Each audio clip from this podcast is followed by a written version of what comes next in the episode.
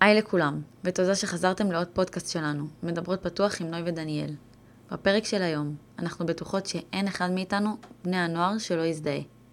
זה חלק מהשגרה של כולנו, ומגיל ההתבגרות. עבודה. להרוויח כסף, והרבה. בגיל שלנו אנחנו מבזבזים המון. כמעט רוב הילדים היום לא מצליחים לחסוך. יש יותר מדי פיתויים ויותר מדי סיטואציות שגורמות לנו לבזבז כסף. כמו אצלם חברים או ג'ינס שממש ממש בא לי. אז סביר להניח שכל בן נוער שתפגשו בגילאים 15 עד 18 יגיד לכם שאין לו כסף. ובדיוק בשביל זה אנחנו עובדים. בהמשך הפרק נספר לכם על חוויות שלנו כנערות עובדות, ומה אנחנו באמת חושבות על לקוחות. מדברות פתוח, עם נוי ודניאל, סיפורים אישיים, שיגעו לכם בלב.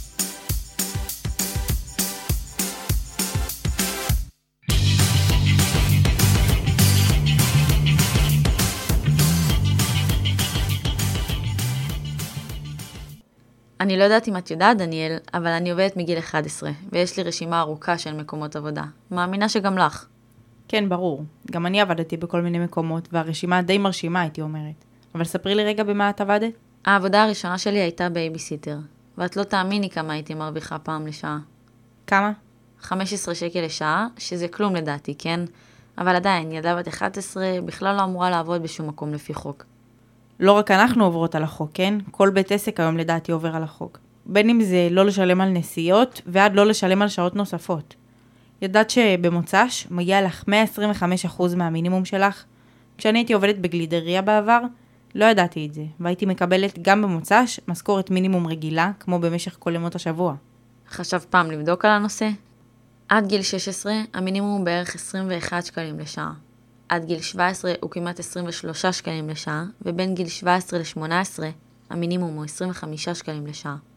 אנחנו, שעברנו כבר את גיל 18, מרוויחות כמעט 30 שקלים לשעה.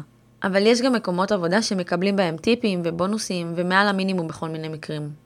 במקום העבודה שלי, חנות איפור במרכז קניות ליד הבית, אני מקבלת משכורת מינימום, אבל יש בונוסים במשך החודש.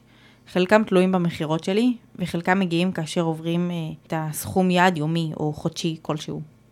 אני עובדת במלצרות, באולם אירועים די גדול הייתי אומרת, ושם הם משלמים מעל המינימום, 35 לשעה. וואו, זה המון, אבל העבודה הרבה יותר קשה, לא? ברור, זה מלצרות, זה לא צחוק. זה לשרת אנשים גם אם הם מתנהגים אליך הכי מגעיל בעולם. אתה עדיין צריך לחזור לשולחן ולחייך כאילו כלום. או גם אם עבר עליך יום נורא, עדיין צריך ללמוד לשים הכל בצד ולעשות את הכי טוב שלך. כי בסופו של דבר, היום שעבר עליי לא אמור להשפיע על אירוע משמח של אנשים אחרים.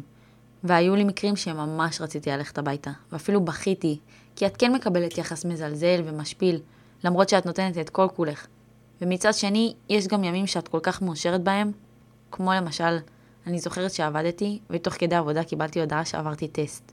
הייתי הבן אדם הכי מאושר בעבודה, שאפילו לקוחות אמרו לי, מה קרה את כל כך מאושרת?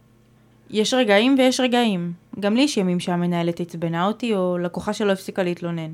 אבל אני יודעת לקחת בפרופורציות את הדברים האלו. שזה מאוד עוזר לי, כי בסופו של דבר, אני רוצה לחזור הביתה בראש שקט ותחושה טובה. כי בסך הכל הייתי בעבודה. וזה לא משהו שאני רוצה שיגלוש לי לחיים הפרטיים הרי. איך את מסתדרת עם הגשת המשמרות השבועיות? וואו, זה קשוח לי כי כמעט ואין לי זמן, במיוחד עכשיו בכל תקופת הבגרויות, שאני מקדישה מעצמי המון ללימודים, כי זה הפוש האחרון שצריך לתת. ועדיין, אני מנסה לשלב עבודה ויציאות עם חברים. עד עכשיו, לתקופה הנוכחית הזאת, בכלל לא עבדתי, וההורים שלי עזרו לי קצת, כי בכל זאת רציתי טיפה לצאת בכל התקופה העמוסה הזאת, ולא היה לי מאיפה לשלם על זה. ולמרות שאני שונאת לקחת כסף מההורים, הם כל הזמן אמרו לי כמה שהם מעדיפים, שהם יעזרו לי עם הכסף, ושאני לא אעבוד כדי שאני אתן את כל כולי בלימודים. את גם לא עובדת בעבודה שהיא קלה, או מסתיימת מוקדם. בכלל לא. אירועים נגמרים בסביבות 1 בלילה, ועד שאני מגיעה הביתה, מתקלחת, אוכלת. זה ללכת לישון רק בשתיים ולקום לשעת אפס. זה ממש קשה. גם הימי לימוד שלי נגמרים מאוחר, אני בקושי מרגישה שיש לי זמן לעצמי. לגמרי, זה ממש מייאש. זה לפעמים שובר ומכניס לבאסה די לא מוסברת. כי זו שגרה שרובנו לא אוהבים ולא מתחברים אליה. לא מזמן, הייתה לי שיחה עם אמא שלי לגבי העבודה. התלבטתי האם לעזוב, כי המשמרות קצת מגבילות אותי ביום יום, ודורשים ממני מעבר למצופה. לפעמים יש מחשבות על לוותר, ופשוט לא לצאת עם חברים יותר מדי, לא לקנות את הדברים שאני אוהבת, וכל הדברים שנערים ונערות עושים עם הכסף שהם חוסכים. אבל עדיין, אמא שלי אמרה לי שזה הרגע, וזה בדיוק הגיל להתמודד עם הקשיים האלו. כי עכשיו יש לי את האופציה לוותר. אבל בעתיד, כשלא תהיה לי ההזדמנות פשוט לוותר על העבודה ולחיות עם זה, אני לא יודע איך להתמודד עם זה. ואני לגמרי מסכימה איתה. מה את חושבת, נוי? אני מסכימה עם אמא שלך, אבל אני אגיד לך את האמת, אני ממש לא אוהבת לעבוד. לא כי לא כיף לי עם האנשים שאיתי, זה פשוט לוקח לי מלא מהזמן. ואני מרגישה שאני לא מספיקה לעשות את הדברים שאני אוהבת. במיוחד בגיל הזה, שהוא לא יחזור על עצמו. ויש לנו זמן לעבוד כל החיים, אז אני קצת מתבאסת שאני באה לעבודה. כי במקום זה הייתי יכולה סתם לשבת עם המשפחה ולאכול איתם ארוחת ערב. וזה לא קורה, כי אני עובדת לרוב משמרות ערב. גם איתך אני מסכימה, ללא ספק. כי אנחנו צריכות לחסוך לעתיד שלנו, למטרות שלנו. המטרה שלי לדוגמה זה להמשיך לקנות את כל המוצרי חלבון שאני כל כך אוהבת, זה ממש יקר. אבל אין לי ברירה בגלל האימוני ספורט שלי. זה חלק מהשגרה שלי ואני לא אוותר על זה.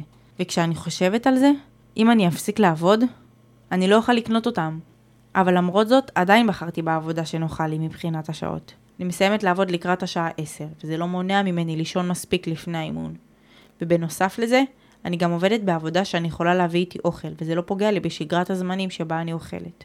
לעומתך, את יכולה להיות רעבה כל המשמרת, ועדיין לא תקבלי הפסקה. כי את מלצרית, ואת לא יכולה לעצור מלהגיש אוכל לאנשים הרי. את יודעת כמה פעמים אני נשארת רעבה במהלך משמרת, ואין לי כל כך מה לעשות עם זה. המשמרות שלי במקום שאני עובדת בתור מלצרית הם 6 שעות, ולפי מה שאני יודעת, רק אחרי 6 שעות מגיעה לי הפסקה. אז זה לא כל כך משנה לי, כי אני לא יכולה לעצור באמצע. אבל היו מקומות שעבדתי בהם מעל 8 שעות ולא היה לי הפסקה באמצע, ומגיע לי, בתור נערה עובדת, מגיע לי 45 דקות הפסקה. אני מניחה שחלקכם, כמונו בדיוק, לא יודעים כל כך מה הזכויות שמגיעות לכם. ובדיוק בשביל זה, ישנם אתרים בכל רחבי האינטרנט שתוכלו למצוא לכם את התשובות לכל השאלות בנושא זכויות עבודה לבני נוער. לדוגמה, אתר כל זכות. ואפילו יש שם מספרי טלפון למקרה ועדיין לא תמצאו תשובות.